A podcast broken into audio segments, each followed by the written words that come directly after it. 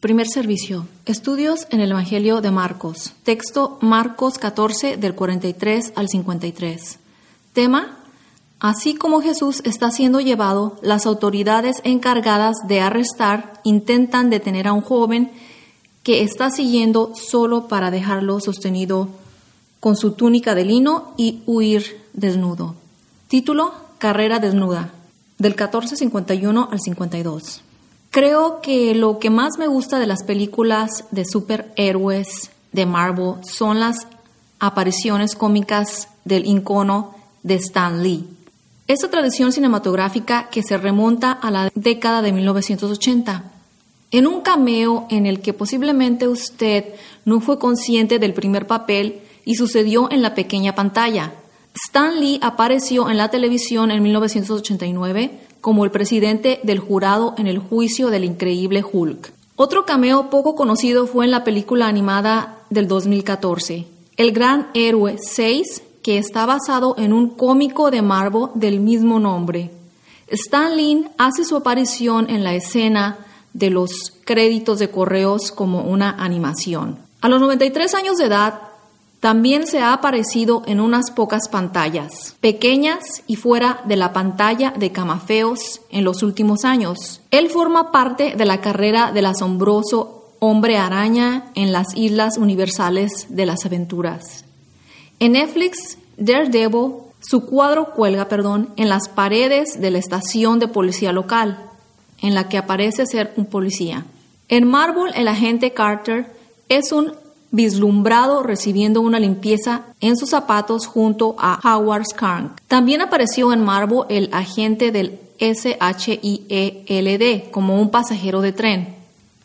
Por cierto, hay más de una docena de la era moderna de películas de Marvel que no cuentan con Stan Lee, así como muchos proyectos más antiguos. Me puse a pensar en Camafeos, ya que al menos desde el siglo XIII muchos profesores y estudiosos de, la Biblia han argumentado completamente que Marcos hace un cameo en su Evangelio. Dicen que se reconoce como el hombre joven, siguiendo a Jesús, huyendo desnudo cuando las autoridades tratan de agarrarlo. ¿Se le reconoce un camafeo?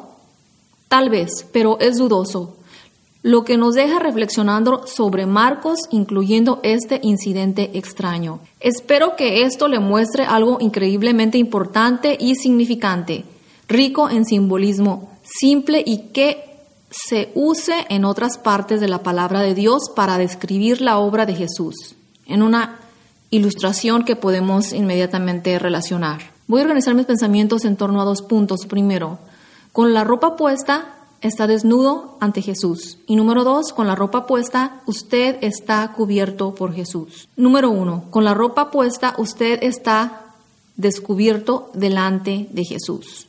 Lo encontramos del versículo 43 al 50. Justin Timberlake utilizó por primera vez el término falla de vestuario, refiriéndose al Super Bowl. 38 espectáculos del medio tiempo en confusión la frase ha entrado desde la cultura pa para describir todo tipo de problemas de ropa. Mucho antes de Janet Jackson, un joven no identificado tenía un desperfecto en la vestimenta épica registrada en la Biblia. Antes de estudiarlo, volvamos a la historia que dejamos fuera. En Getsemaní, Jesús acababa de terminar de orar y había anunciado a los discípulos que sus enemigos estaban llegando. Leemos en Marcos 14:43. De pronto, mientras Jesús estaba hablando, llegó Judas. Era uno de los doce. Con él venía mucha gente armada con espadas y palos, y enviada por los principales sacerdotes, los escribas y los ancianos. De las otras descripciones deducimos que la multitud puede haber sido una división entera de soldados en número de 600 o más. Sin contar los policías del templo judío, parece una exageración y lo era pero no querían problemas con las multitudes de simpatizantes de Jesús. Las espadas eran las armas de los soldados romanos que fueron enviados para arrestar a Jesús. Las porras de policía eran las armas que se permitían a la policía del, templo por Roma para llevar. Si alguna vez hubo problemas entre los soldados romanos gobernantes y la policía del templo judío sometidos, ellos siempre traerían las porras y las espadas para pelear. Los principales sacerdotes, los escribas y los ancianos querían decir que era una acción sancionada oficialmente por el Consejo de Gobierno judío, del Cenedril. Piense en ello como la emisión de la orden de la detención que estaba siendo servida. Leemos en Marcos 14, 44. El que lo estaba traicionando les había dado esta contraseña. Al que yo le dé un beso, ese es. Arréstenlo y llévenselo bien asegurado. Todos hemos visto representantes de agentes encubiertos. Siempre hay algún tipo de señal, una palabra clave o frase, o algún gesto. Era costumbre que un discípulo saludara a su maestro con un beso. Podría ser en la mejilla, la frente o en la mano. Fue natural para Judas irse durante la cena y durante varias horas para volver y saludar a Jesús con un beso. Jesús no era tan reconocible. Necesitaba ser identificado positivamente a las autoridades atrayentes por alguien familiarizado con él. Judas no dijo lo siguiente, Él va a estar, Él tiene un halo, o Él va a ser el que brilla en la oscuridad, o el individuo de aspecto europeo y alto, con el pelo rubio, ojos azules, que habla con un acento británico.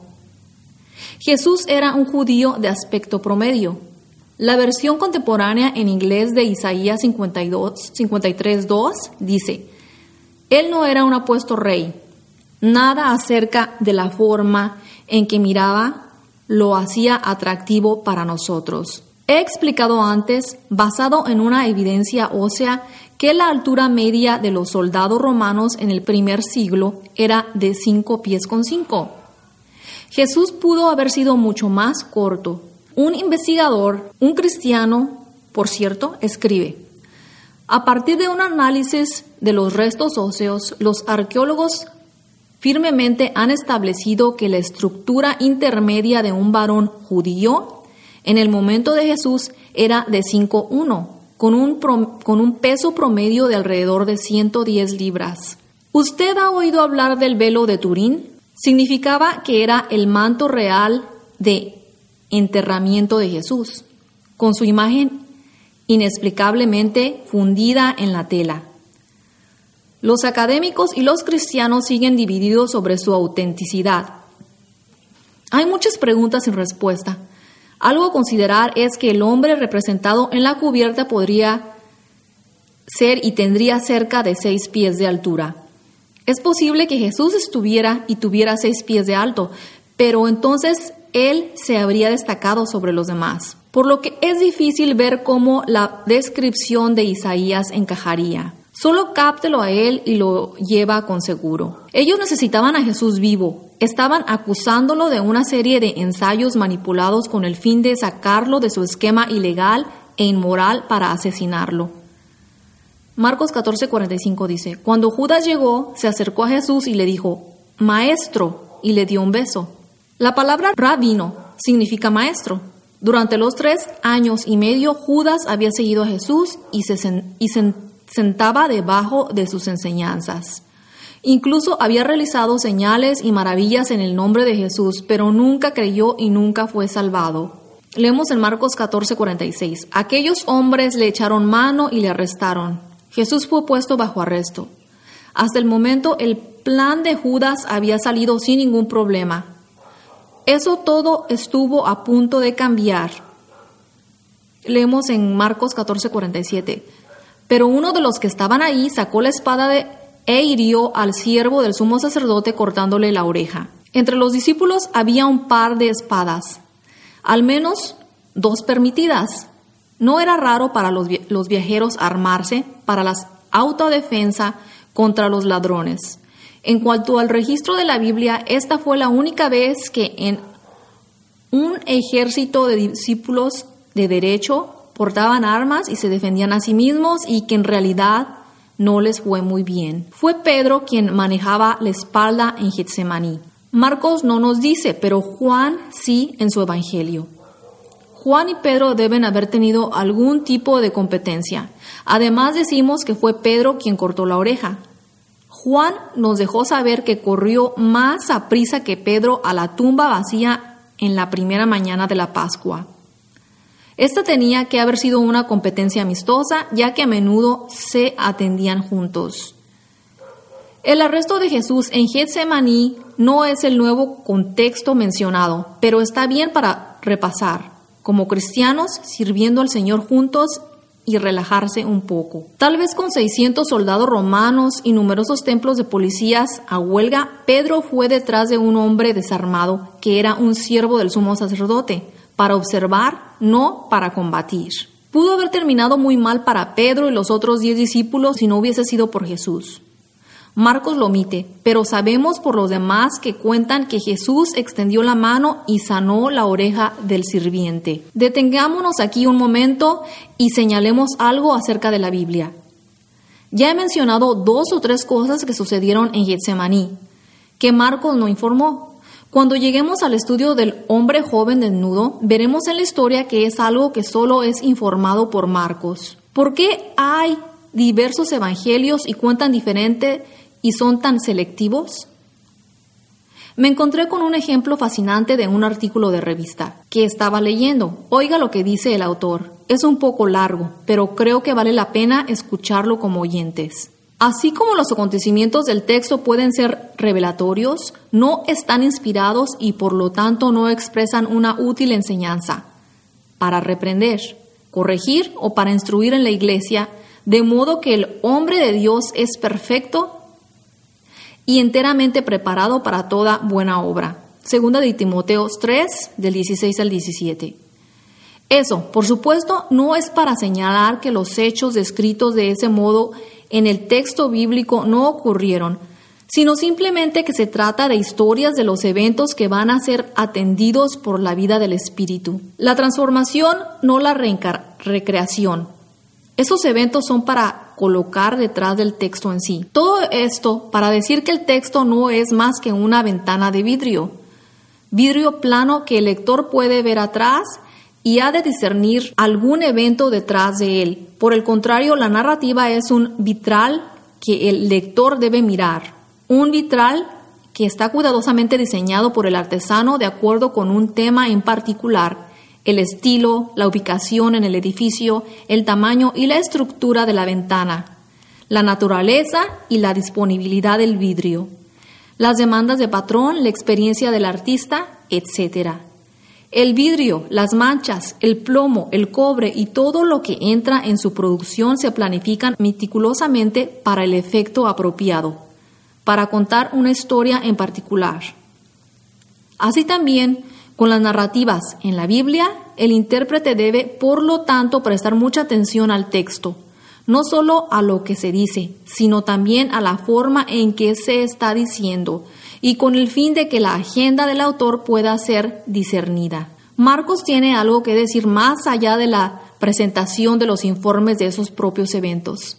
Se incluye o excluye información sobre la finalidad, de acuerdo con el mensaje espiritualmente que está queriendo transmitir, un mensaje que es diferente a los del otro evangelio transmitido. Marcos 14:48 dice, Jesús les dijo, ¿han venido a arrestarme con espadas y palos como si fuera yo un ladrón? Jesús no se resistía a ser detenido, se dejó que lo detuvieran. Si él no se estaba resistiendo, entonces ¿Por qué el comentario acerca de ladrones, espadas y palos? Probablemente hay muchas razones que podrían sugerirse. Voy a destacar una. Jesús no era un revolucionario que llevaba un partido político. Él no estaba tratando de reforzar el reino de Dios sobre los creyentes. Él no estaba empujando la reforma, sino que ofrecía la regeneración. Esto suma otra arruga a la esgrima equivocada de Pedro. Las acciones de Pedro eran exactamente lo contrario a lo de Jesús en su primera venida. Habrá una segunda venida y será totalmente diferente. Jesús mismo se describe como manejando una espada única en su segunda venida. Tal vez sería mejor si solo lo leemos. Leamos Apocalipsis 19, 11 al 16. Entonces vi el cielo se había abierto y que ahí aparecía un caballo blanco, el nombre del que no montaba es fiel y verdadero, y el que juzga y pelea con justicia. Sus ojos parecían dos llamas de fuego y en su cabeza había muchas diademas y tenía inscrito un nombre que solo él conocía. La ropa que vestía estaba teñida de sangre y su nombre es el Verbo de Dios. Iba seguido de los ejércitos celestiales que montaban a caballos blancos y vestían lino finísimo, blanco y limpio. De su boca salía una espada afilada para herir con ella a las naciones. Él las gobernará con cetro de hierro y pisará el lagar del ardiente vino de la ira del Dios Todopoderoso. En su manto y en su muslo lleva inscrito este nombre, Rey de Reyes y Señor de Señores. La cruz debe parecer su segunda venida, coronada, así que Jesús se sometió a sí mismo por la detención. Marcos 14:49 dice, todos los días estuve con ustedes enseñando en el templo y no me aprendieron. Pero esto sucede para que se cumplan las escrituras. Toda la semana anterior Jesús había estado disponible para su detención. Él estaba resaltando la naturaleza siniestra de sus acciones. Con ayuda de la oscuridad de la noche para mantener sus actos ilegales fuera del alcance del público. Las escrituras debían cumplirse todas acerca del sufrimiento, la muerte y la resurrección del Salvador. La mayoría de ustedes han oído algunos desgloses de esto antes, pero eso no lo hace menos fantástico. Un hombre con el nombre de Peter Storner calculó la probabilidad matemática de Jesús realizando tan solo ocho de las profecías mesiánicas. Storner ha sido presidente de las matemáticas y la astronomía en los departamentos de Pasadena City College hasta 1953 cuando se trasladó a Westmore College en Santa Bárbara, California. Allí se desempeñó como presidente de la División de la Ciencia. La probabilidad de Jesús y el cumplimiento de tan solo ocho de las profecías es de 1 en 10 elevado al 17 de 1 con 17 ceros después. Eso es, después de eso, en 100 de un cuatrillón. Jesús cumplió al menos 108 profecías. No estoy seguro de qué es una probabilidad que incluso se puede calcular. Una profecía en particular que se está cumpliendo a continuación es Zacarías 13, 7. Jesús la había citado esa misma tarde se encuentra en el versículo 47 donde Jesús dice, porque está escrito, heriré al pastor y las ovejas serán dispersadas. Marcos 14:50 dice, y todos los discípulos lo abandonaron y huyeron. Comprobado uno de la lista de 108. Se dispersaron como fue profetizado. Jesús también les había dicho que estarían tropezando, esperando que el Señor configurara el reino de Dios cuando se entregó a las autoridades y no permitió ninguna resistencia, sus esperanzas mesiánicas se desvanecieron. La persona increíble que ordenaba a las enfermedades que se fueran y a los demonios que huyeran definitivamente no establecería el reino y en ese momento ellos tropezaban. ¿Sus esperanzas se habían desvanecido en una costa rocosa de problemas? Seguro que lo habían hecho. He estado pensando que ¿Qué haría Jesús en mi situación cuando pareciera que me ha defraudado? Su falta de acción percibida nos puede hacer tropezar. ¿O qué tan fiel es Él para amarme cuando siento que he fallado? Cuando constantemente me quedo corto y estoy fallando. Punto número dos, con la ropa puesta usted está cubierto por Jesús. Lo encontramos del versículo 51 al 52. No he hablado de ropa todavía, pero ahora que hemos llegado a los versos 51 y 52, leamos lo siguiente. Marcos 14, 51 y 52. Cierto joven seguía a Jesús, cubierto con solo una sábana. Cuando lo aprendieron, el joven dejó la sábana y huyó desnudo. El lugar para comenzar a hablar acerca de esto es la túnica y la única cosa en la que todos ¿Están de acuerdo? A ninguno de nosotros se nos dice quién es este joven.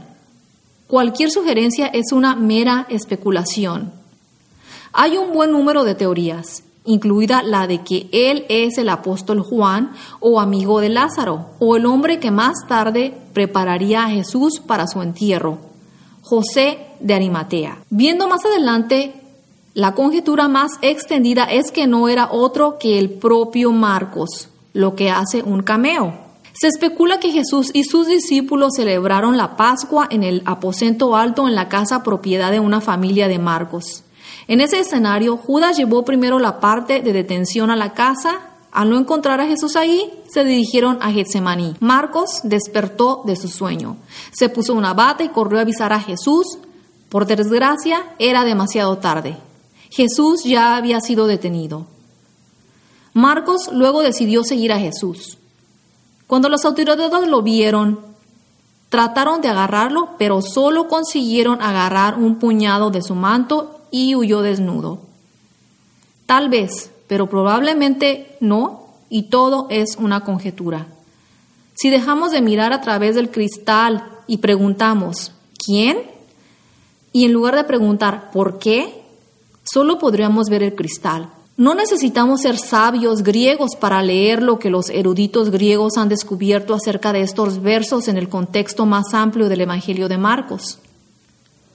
Ni siquiera tenemos que depender de los eruditos griegos, ya que podemos encontrar lo que han descubierto por nosotros mismos y tiene que ver con la repetición de ciertas palabras únicas. La palabra griega para lino aparece dos veces en Marcos 14, 51 y 52. Solo hay otro lugar en el Evangelio de Marcos donde se encuentra la palabra y se produce dos veces ahí también. Y es cuando Marcos describe el entierro de Jesús. Marcos 15:46 dice, Jesús fue y bajó de la cruz el cuerpo, perdón, José fue y bajó de la cruz el cuerpo de Jesús. Lo envió en una lo envolvió en una sábana que había comprado y lo puso en un sepulcro que estaba cavando en una peña. Luego hizo rodar una piedra para sellar la entrada del sepulcro. Si usted ha leído Marcos, cuidado, sobre todo en el idioma original, debe establecer una conexión entre el doble uso del lino. En lo que respecta a la bata descartada del joven y con respecto a la bata entierro de Jesús. Mientras que el manto de lino dejado por el joven que huía no era ciertamente lo mismo que traje lino, es el que envolvía a Jesús en la tumba. Marcos propone para nosotros hacer una conexión espiritual entre los dos. Marcos quiere que nosotros veamos que Jesús en su muerte tomó sobre sí nuestra túnica. Si usted piensa que es una exageración, no lo es. Hay otros pasajes de la Biblia que ilustran lo que hizo Jesús en la cruz en cuanto a la vestimenta toma sobre sí nuestros trapos sucios de pecado y la justicia propia para morir en nuestro lugar por nuestros pecados. Pero eso no lo es todo. Al tomar sobre sí nuestra ropa, el Señor no nos deja desnudos. Intercambia nuestros trapos sucios de su propio manto de justicia. Uno de los pasajes que resalta este intercambio se encuentra en el Antiguo Testamento, en Zacarías 3 del 1 al 5. Leamos Zacarías 3 de 1 al 5. Luego el ángel me mostró el sumo sacerdote Josué, que estaba delante del ángel del Señor. A su mano derecha estaba Satanás dispuesto a acusarlo. Como Josué estaba delante del ángel y su ropa estaba muy sucia, el ángel ordenó a los que estaban a su servicio, quítenle esa ropa tan sucia. Y a Josué le dijo, Date cuenta de que ya te he limpiado de tu pecado y que te he vestido con ropas de gala. Después dijo, pongan en su cabeza una mitra limpia. Y se le puso una mitra limpia en la cabeza y se le vistió con ropas de gala. Mientras tanto, el ángel del Señor seguía de pie. Marcos llama nuestra atención con Jesús llevando nuestra bata, nuestras ropas sucias por el uso de la palabra de lino. Marcos también llama la atención sobre el intercambio de nuestras ropas sucias por un manto de justicia por el uso de dos palabras únicas adicionales. La única palabra griega joven aparece dos veces en Marcos 14, 51, 52 y otra única vez en Marcos en la tumba vacía de Jesús. Marcos 16, 5 dice, cuando entraron al sepulcro, vieron que en el lado derecho estaba sentado un joven vestido con una túnica blanca. Ellas se asustaron. Sabemos por los otros evangelios que este hombre joven no era otro que un ángel, al llamar el ángel un joven. Marcos va mucho más de lo posible para tratar de, conectar estos dos jóvenes espiritualmente en, en nuestra mente. ¿Qué es lo que Marcos está tratando de mostrarnos? ¿Cuál es la conexión entre el joven desnudo y el joven con vestiduras en la tumba? El joven en la tumba se describe con el uso de una bata blanca y el adjetivo blanco es otra palabra única. Encontrando solo en nuestro pasaje en el Evangelio de Marcos describiendo a Jesús en el monte de la transfiguración. Marcos 9.2 al 3 dice, Seis días después Jesús se llevó aparte a Pedro, Jacobo y Juan. Los llevó a un monte alto y ahí se transfiguró delante de ellos. Sus vestidos se volvieron resplandecientes y muy blancos como la nieve. Nadie en este mundo que los lavará podría dejarlos tan blancos. Los discípulos vieron a Jesús glorificado de la manera que lo verían después resucitar de entre los muertos. Podemos aplicar indicios literarios de Marcos de esta manera, en los siguientes puntos. Antes de que Jesús muriera en la cruz, un joven estaba desnudo. Después de que Jesús resucitó de los muertos, un joven estaba vestido con una túnica blanca gloriosa. Jesús fue a la cruz y tomó nuestra bata nuestros trapos sucios sobre sí mismo. Pero no se nos deja desnudos. Se levantó de entre los muertos surgiendo de la tumba, glorificado. Cuando usted cree en Él, Jesús le viste con un manto de justicia. Esta interpretación es coherente con lo que leemos en otra parte de la palabra de Dios acerca de nuestra desnudez y que el Señor nos arropa. En la revelación de Jesucristo, el Señor dice a los de la Odisea lo siguiente. Leamos Apocalipsis 3, 17 al 18. Dice, yo soy rico, he llegado a tener muchas riquezas, no carezco de nada, pero no sabes que eres un desventurado, un miserable y que estás pobre, ciego y desnudo. Para que seas realmente rico, yo te aconsejo que compres de mí oro refinado en el fuego y vestiduras blancas para que te vistas y no se descubra la vergüenza de tu desnudez Unge tus ojos con colirio y podrás ver. Hace un momento cité los versos que describen la segunda venida de Jesús. Si usted estaba escuchando atentamente, escuchó lo que la iglesia dijo y cómo los describió. Vestidos de lino finísimo, blancos y limpios. Lo encontramos ah, del 19 al 14. ¿Alguna vez ha ido a alguna parte y se ha vestido inadecuadamente? O peor aún, ¿alguna vez ha regresado de un establecimiento porque no pudo cumplir con su código de vestimenta? Todavía hay muchos restaurantes en los Estados Unidos, principalmente en Nueva York o Chicago, que requieren que los hombres usen un blazer. Si no usa uno de ellos, no hay servicio. No hay servicio para acomodarle. El restaurante tiene sacos que pueden proporcionarle a usted uno. Toda la entera raza humana se invita al cielo, pero para entrar lo que necesita es la ropa espiritual apropiada.